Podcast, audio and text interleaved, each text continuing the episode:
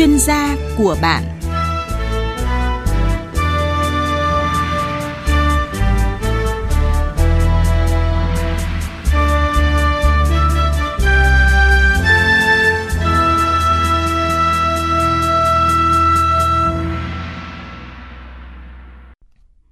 Biên tập viên Nguyên Long xin chào quý vị thính giả. Thưa quý vị và các bạn, tiếp tục triển khai thực hiện nghị quyết 55 của Bộ Chính trị ban hành ngày 11 tháng 2 năm 2020 về định hướng chiến lược phát triển năng lượng quốc gia của Việt Nam đến năm 2030, tầm nhìn đến năm 2045 đồng thời thúc đẩy các hoạt động sử dụng năng lượng tiết kiệm và hiệu quả và thực hiện lộ trình đưa phát thải dòng bằng không theo cam kết của chính phủ tại hội nghị COP26. Bộ Công Thương đang nghiên cứu sửa đổi luật sử dụng năng lượng tiết kiệm và hiệu quả và dự kiến sẽ trình Thủ tướng Chính phủ trong tháng 9 này và báo cáo Thường vụ Quốc hội trong tháng 12 năm nay.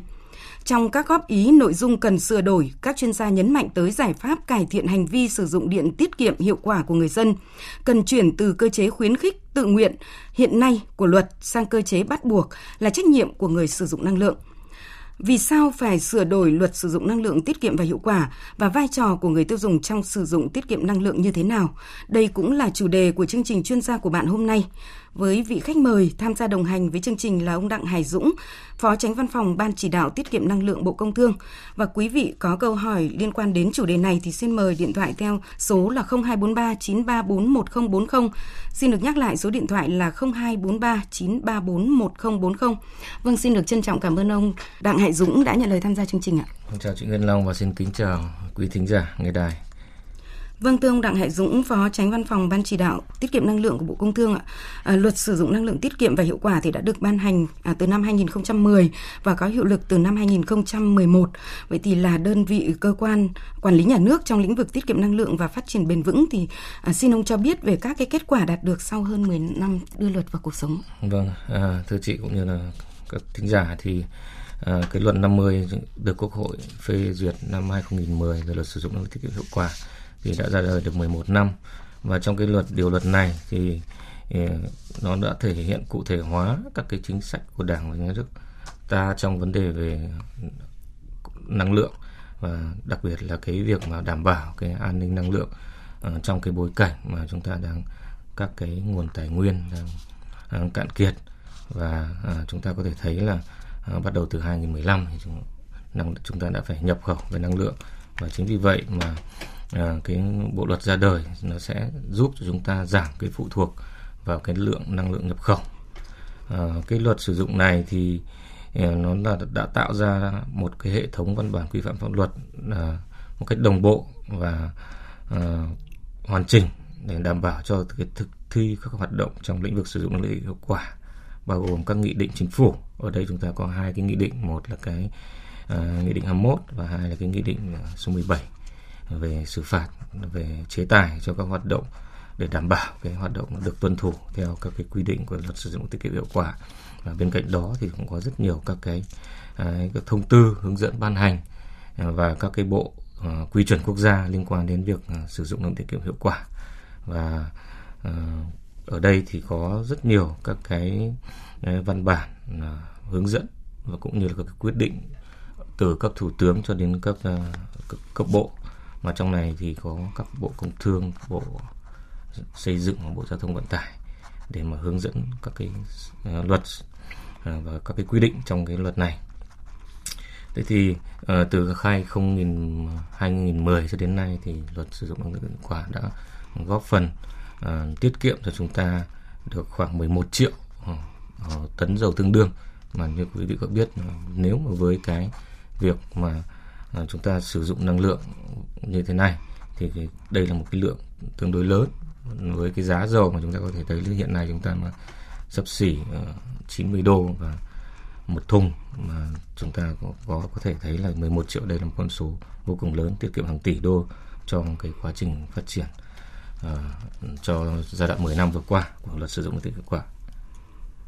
Vâng, à, rõ ràng là chúng ta thấy là à, cùng với lại cái việc tiết kiệm năng lượng bằng các cái con số cụ thể như ông vừa thông tin thì ở cái ý thức của người tiêu dùng à, trong cái việc sử dụng năng lượng tiết kiệm à, cũng đã được nâng lên rõ rệt à, trong đặc biệt là hơn 10 năm qua khi mà luật à, tiết kiệm năng lượng à, được đưa vào thực tiễn. À, nhưng mà chúng tôi cũng rất là muốn được hỏi ông đâu là những cái điểm nghẽn lớn nhất cần phải sửa đổi à, trong luật sử dụng năng lượng tiết kiệm và hiệu quả nhìn từ cái thực tế sau hơn 10 năm à, luật đi vào cuộc sống ạ. Vâng, à, thưa chị thì à, sau 10 năm chúng tôi ở phía Bộ Công Thương cũng như cùng với các bộ xây dựng và giao thông vận tải cũng tiến hành giả soát đánh giá lại các cái thành tựu đạt được và những cái vấn đề mà chúng ta cần phải sửa đổi bổ sung, nghiên cứu sửa đổi bổ sung trong thời gian tới. Thế thì có thể thấy là bên cạnh những uh, thành quả đạt được như là cái chúng ta có ban hành được cái hệ thống văn bản pháp quy trong luật sử dụng năng lượng hiệu quả một cách đồng bộ và chúng ta đạt được những con số rất là ấn tượng cho cái cái, ờ, tiết kiệm năng lượng mà chúng ta có thể quy đổi ờ, ra tấn dầu tương đương hoặc tương đương với cái lượng cái, cái chi phí sử dụng năng lượng mà chúng ta tiết kiệm được thì chúng tôi cũng cũng nhìn thấy rằng là trong 10 năm qua cái việc mà hình thành được các cái quy định về quản lý năng lượng này đã giúp chúng ta tiết kiệm được rất nhiều. Tuy nhiên là để mà đẩy tiếp cái việc tiết kiệm năng lượng trong thời gian tới thì nó đòi hỏi những cái nỗ lực lớn hơn. À, có thể nói là về tiềm năng kỹ thuật cho trong cái vấn đề mà áp dụng các cái việc giám sát quản lý năng lượng trong các cái cơ sở sử dụng năng lượng trọng điểm thì chúng ta đã đạt được và đã tiếp cận đến cái mức tối đa của cái các lĩnh vực về về về các biện pháp mà của quản lý năng lượng. Để mà đẩy mạnh cho cái giai đoạn tiếp theo thì chúng ta có thể thấy là uh, cũng như các nước khác thôi thì cái việc mà cần thiết phải gỡ các cái rào cản về đầu tư mà chúng ta có thể thấy là cái dòng vốn đầu tư cần phải được khai thông để mà à, đẩy à, nhanh cái tiết kiệm năng lượng. Bởi vì rõ ràng là tiết kiệm năng lượng của chúng ta thì sẽ ờ, là không thể nào tiết kiệm năng lượng ở trên các cái bàn giấy được. Mà rõ ràng là nó cái tiết kiệm năng lượng nó phải thực hiện ở trên các cái dây chuyền sản xuất trên các cái trang thiết bị mà hiện đang dây đơn vị sản xuất mà hiện đang trong cái quá trình uh, sản xuất kinh doanh của doanh nghiệp vì vậy mà uh, làm sao mà tăng cường được cái vốn đầu tư cũng như là khuyến khích được các cái dự án tiết kiệm năng lượng hoặc là có những cái dòng tài chính riêng để cho cái hoạt động sử dụng năng lượng tiết hiệu quả được đẩy mạnh hơn thì nó mới đảm bảo được các cái yêu cầu đặt ra cho cái cái tiết kiệm năng lượng. Thế thì ngoài các cái điểm ngãn về tài chính thì chúng ta chúng tôi cũng thấy được các cái vấn đề khác mà liên quan đến về vấn đề con người cũng như là vấn đề về cái nhận thức và sự e ngại ờ, và các cái hệ thống hỗ trợ kỹ thuật cho cái ờ, cho triển khai các hoạt động tiết kiệm năng lượng hiệu quả của tại doanh nghiệp từ các cái vấn đề về ờ, về đánh giá khả thi các dự án rồi các cái việc vấn đề mà thu xếp vốn cho các cái dự án thì cũng uh, À, đặt ra các cái cần những cái về về công nghệ. À, vì vậy mà à, và ngay kể cả trong các cái người chủ sử dụng năng lượng thì chúng tôi cũng gặp các vấn đề về nhận thức. Có thể họ cũng chưa có những, trong cái khảo sát chúng tôi thì phát hiện ra là họ cũng chưa quan tâm đến cái việc tiết kiệm năng lượng. Họ vẫn cho đấy là cái việc mà đây là vấn đề của doanh nghiệp. Tôi sản xuất ra bao nhiêu thì tôi dùng bấy nhiêu thế nhưng trên thực tế là chúng ta có thể thấy là nếu mà nhìn ở cách tổng quan thì chúng ta có thể thấy là cái giá điện cũng như giá xăng dầu năng lượng nói chung chúng ta có thể thấy là đã được nhà nước điều tiết. Và uh, chỉ cần cái nguy cơ thiếu điện đến thì chúng ta có thể thấy khi mà cái việc mà xuất hiện các cái nguy cơ thiếu đến thì nó sẽ ảnh hưởng rất lớn đến xã hội. Nó không còn phải việc riêng của từng một doanh nghiệp nào mà lúc đấy là cả một cái chúng ta sẽ phải có xã hội chúng ta cũng sẽ phải có những cái thiệt hại đáng kể khi mà mà cái trường hợp xấu mà các cái việc mà thiếu điện xảy ra Vâng, à, một trong những cái lý do mà được Bộ Công Thương nhấn mạnh trong việc cần thiết phải sửa đổi luật sử dụng năng lượng tiết kiệm và hiệu quả à, là để phù hợp với các chỉ đạo, các cái định hướng tại nghị quyết số 55 của Bộ Chính trị à, về định hướng chiến lược phát triển năng lượng quốc gia của Việt Nam đến năm 2030 và tầm nhìn đến năm 2045. Vậy ông có thể cho biết à, cụ thể về cái thực tế này? Chúng ta có thể thấy là à, ở đây chúng ta cũng vừa nói về các cái vấn đề về các cái điểm nghẽn cũng như là các khó khăn và thách thức trong cái triển khai là tiết kiệm năng lượng. Và vì vậy mà chúng ta có thể thấy là ở cái nghị quyết 55 uh, à, cũng đặt ra các cái vấn đề để mà chúng ta à, đặt ra những cái chiến lược và những giải pháp dài hạn để chúng ta xử lý từng bước một cho cái hoạt động tiết kiệm năng lượng. Ờ, nói chung nhưng mà về nói một cách xa hơn và tầm nhìn chiến lược hơn đó là cái việc mà đảm bảo cái an ninh cung cấp năng lượng cho cái việc phát triển kinh tế. Vậy thì trong cái nghị quyết 55 của Bộ Chính trị năm 2020 thì có đặt ra những cái vấn đề về uh, nâng cao hiệu quả sử dụng năng lượng, cải thiện hiệu suất năng lượng để giảm tiêu hao năng lượng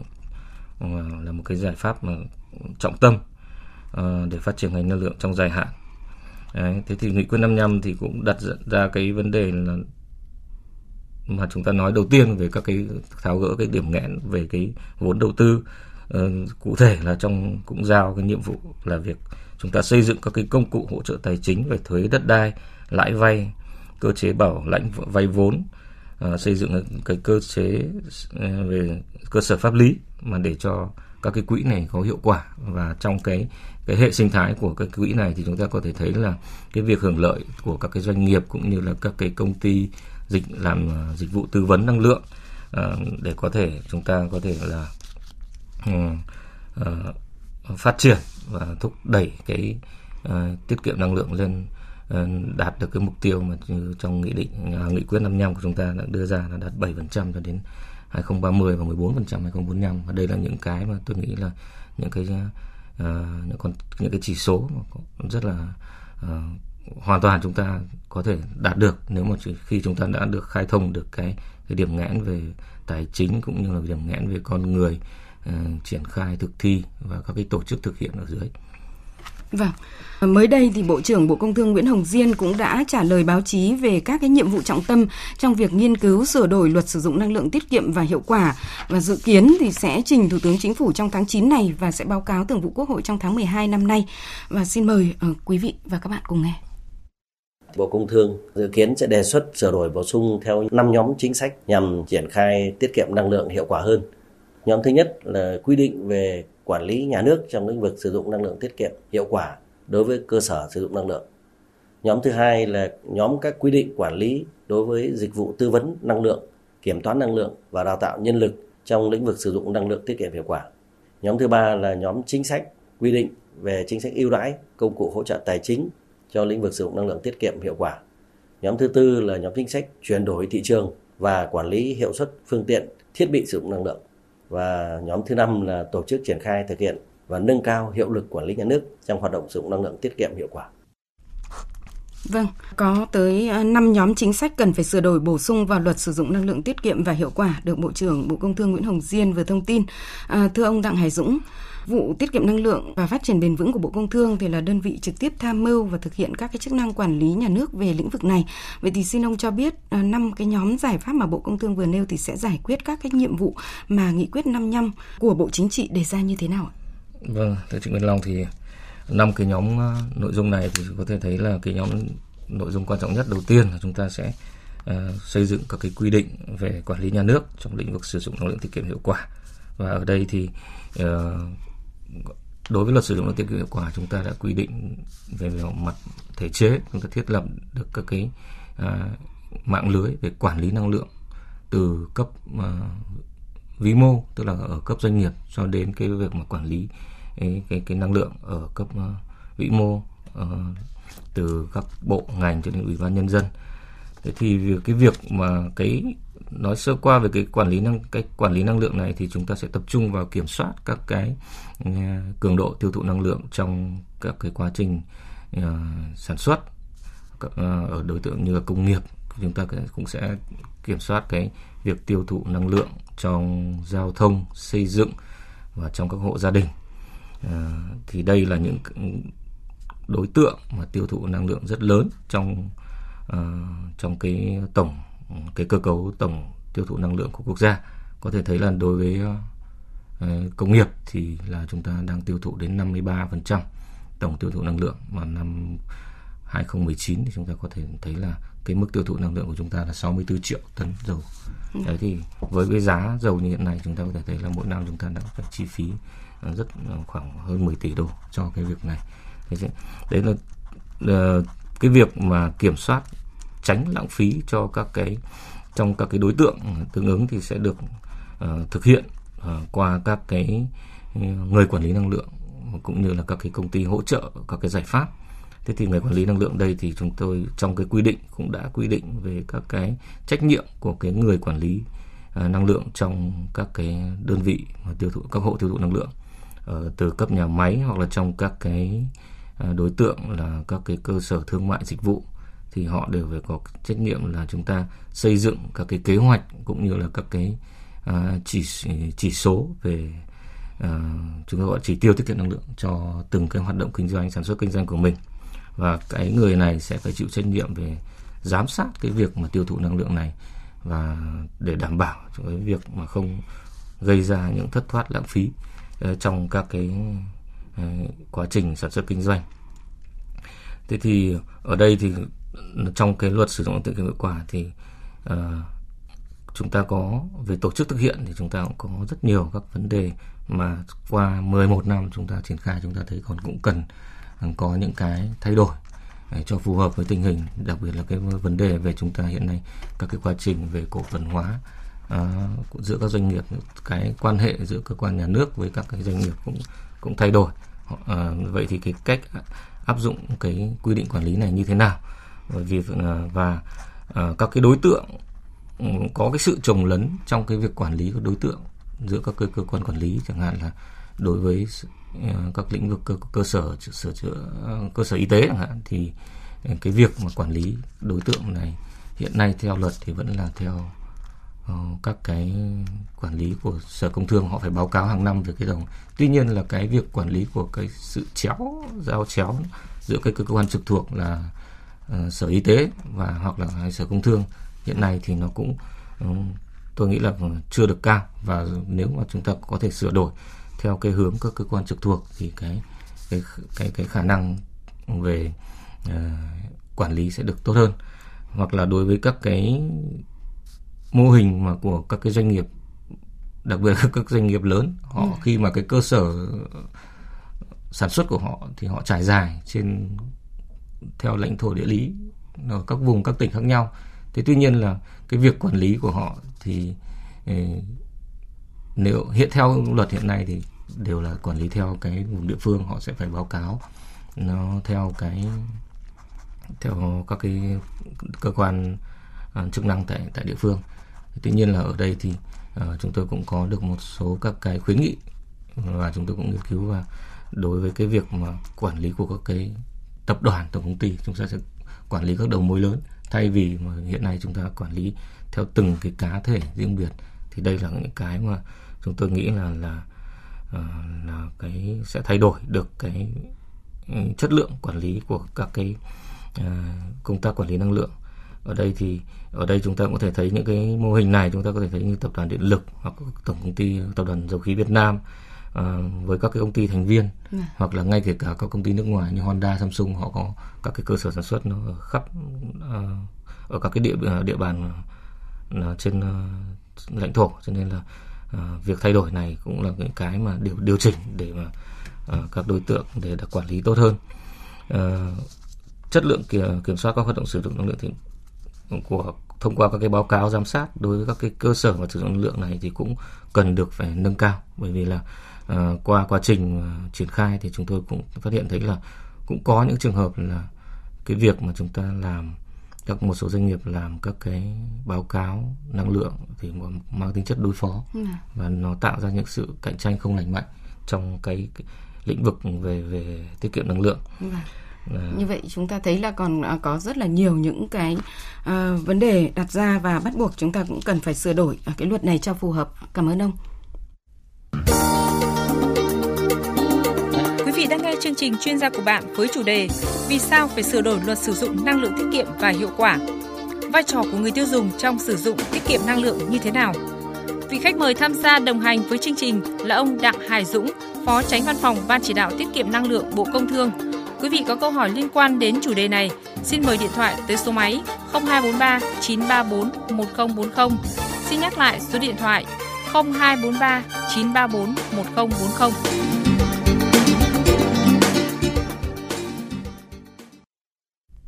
Vâng và để tiếp tục chương trình thì xin mời quý vị và các bạn cùng nghe một phóng sự ngắn sau đây.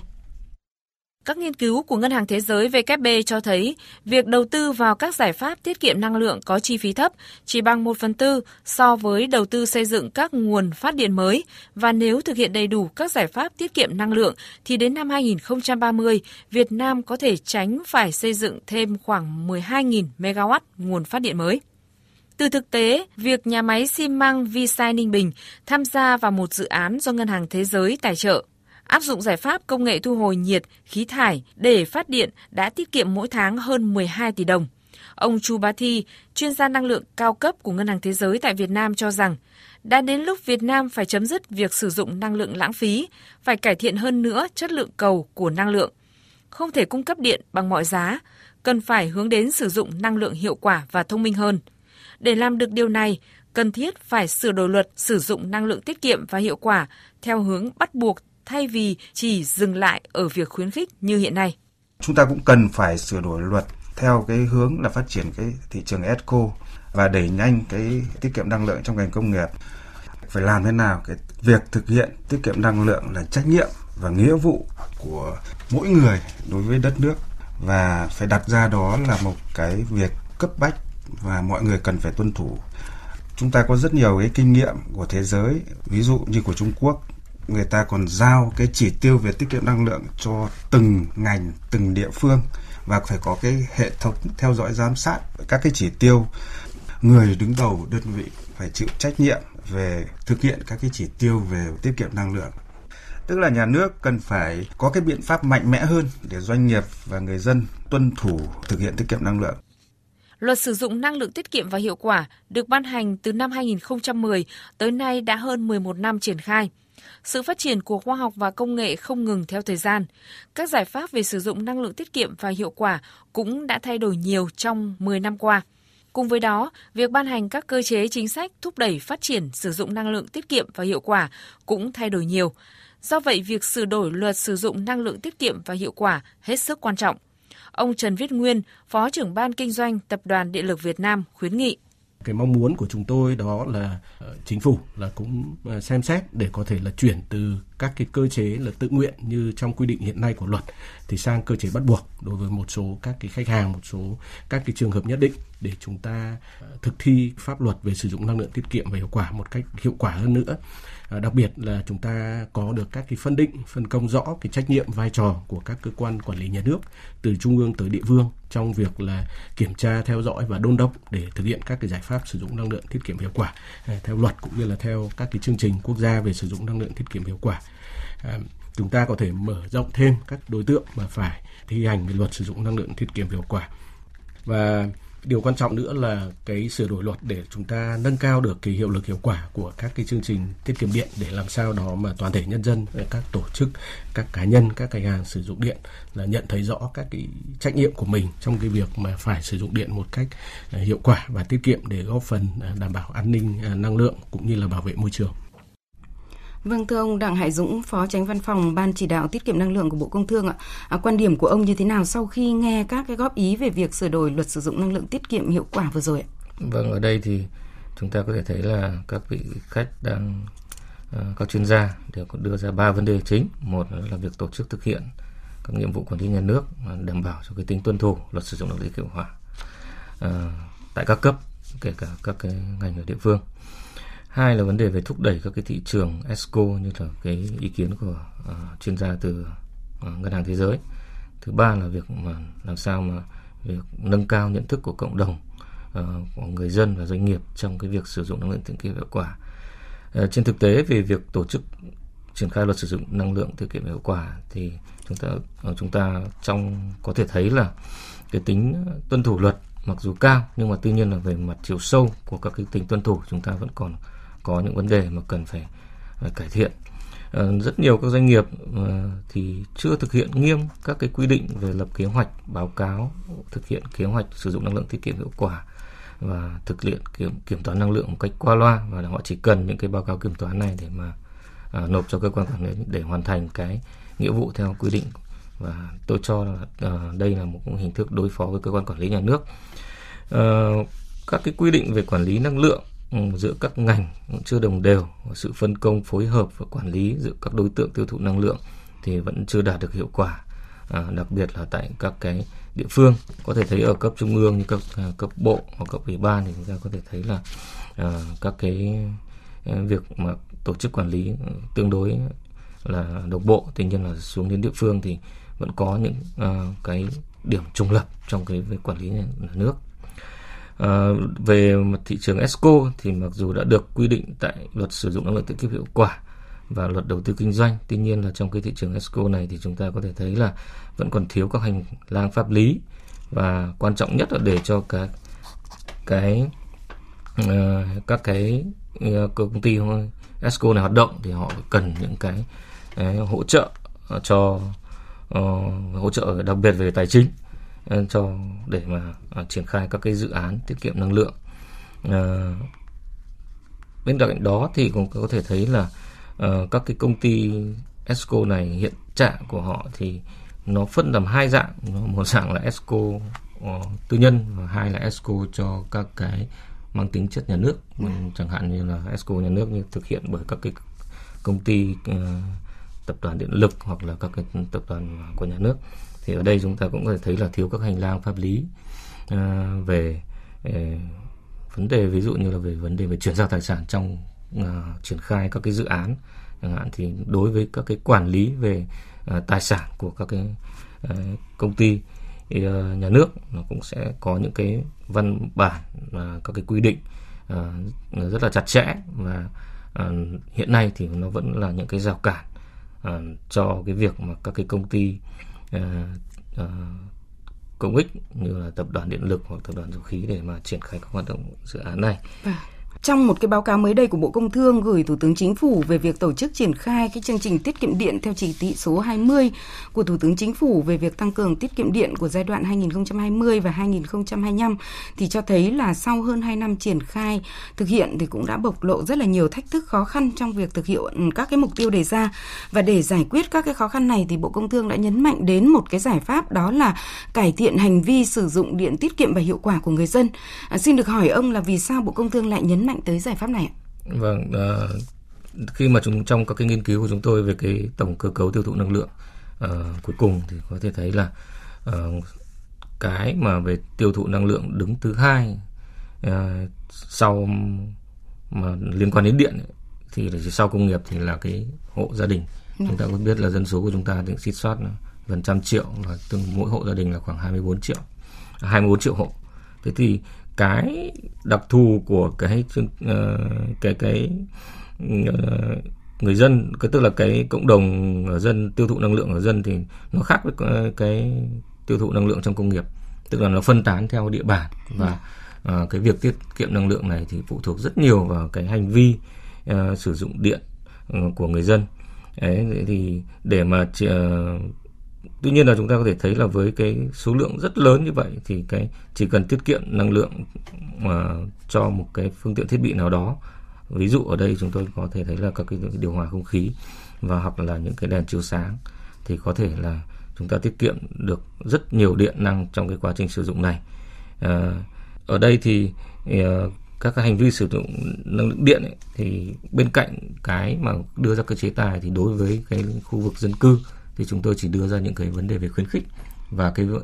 vấn đề các cái chế tài thì áp dụng cho các cái doanh nghiệp nào mà cung cấp các cái phương tiện thiết bị ra thị trường ừ. bởi vì là sẽ ờ, cái giải pháp sẽ là à, tuyên truyền để mà à, làm sao cho người dân trong cái quá trình lựa chọn các cái phương tiện thiết bị để đảm bảo cái tiết kiệm năng lượng trong cái hộ gia đình của mình còn các cái doanh nghiệp thì buộc phải công bố cái mức tiêu thụ năng lượng Ờ, cho của cái sản phẩm mà bán ra đang lưu hành trên thị trường. Đấy, thì đấy là các cái biện pháp mà uh,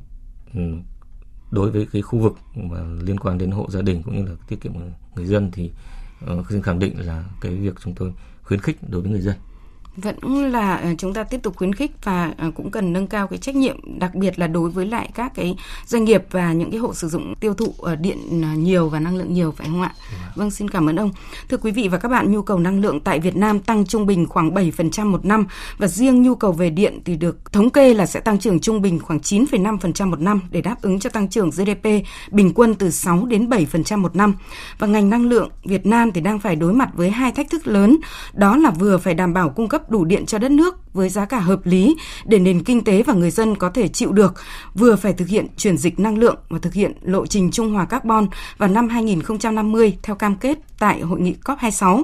Và đặc biệt trong bối cảnh khủng hoảng năng lượng trên thế giới đang diễn ra phức tạp khó lường, các nguồn năng lượng hóa thạch ngày càng cạn kiệt và các nguồn năng lượng tái tạo giá thành còn cao và thiếu ổn định, chưa hoàn toàn thay thế được năng lượng truyền thống. Để đảm bảo nhu cầu năng lượng phục vụ sản xuất và đời sống thì việc sử dụng tiết kiệm và hiệu quả các nguồn năng lượng đang trở thành vấn đề cấp bách mang tính toàn cầu và trở thành giải pháp quan trọng giúp giảm áp lực cung cấp điện, góp phần đảm bảo an ninh năng lượng quốc gia. Và điều này càng cho thấy sự cần thiết của việc sửa đổi luật sử dụng năng lượng tiết kiệm và hiệu quả để đáp ứng các yêu cầu thực tiễn đặt ra. Và 30 phút của chương trình chuyên gia của bạn với chủ đề Vì sao phải sửa đổi luật sử dụng năng lượng tiết kiệm và hiệu quả và vai trò của người tiêu dùng trong sử dụng năng lượng tiết kiệm đã hết và một lần nữa thì chúng tôi xin trân trọng cảm ơn ông Đặng Hải Dũng là phó tránh văn phòng ban chỉ đạo tiết kiệm năng lượng Bộ Công Thương đã tham gia chương trình. À, à, xin kính chào à, quý vị khán giả và cảm ơn chị Nguyễn Long. Vâng, cảm ơn quý vị và các bạn đã quan tâm lắng nghe và quý vị có thể nghe lại trên trang web vov1.gov.vn.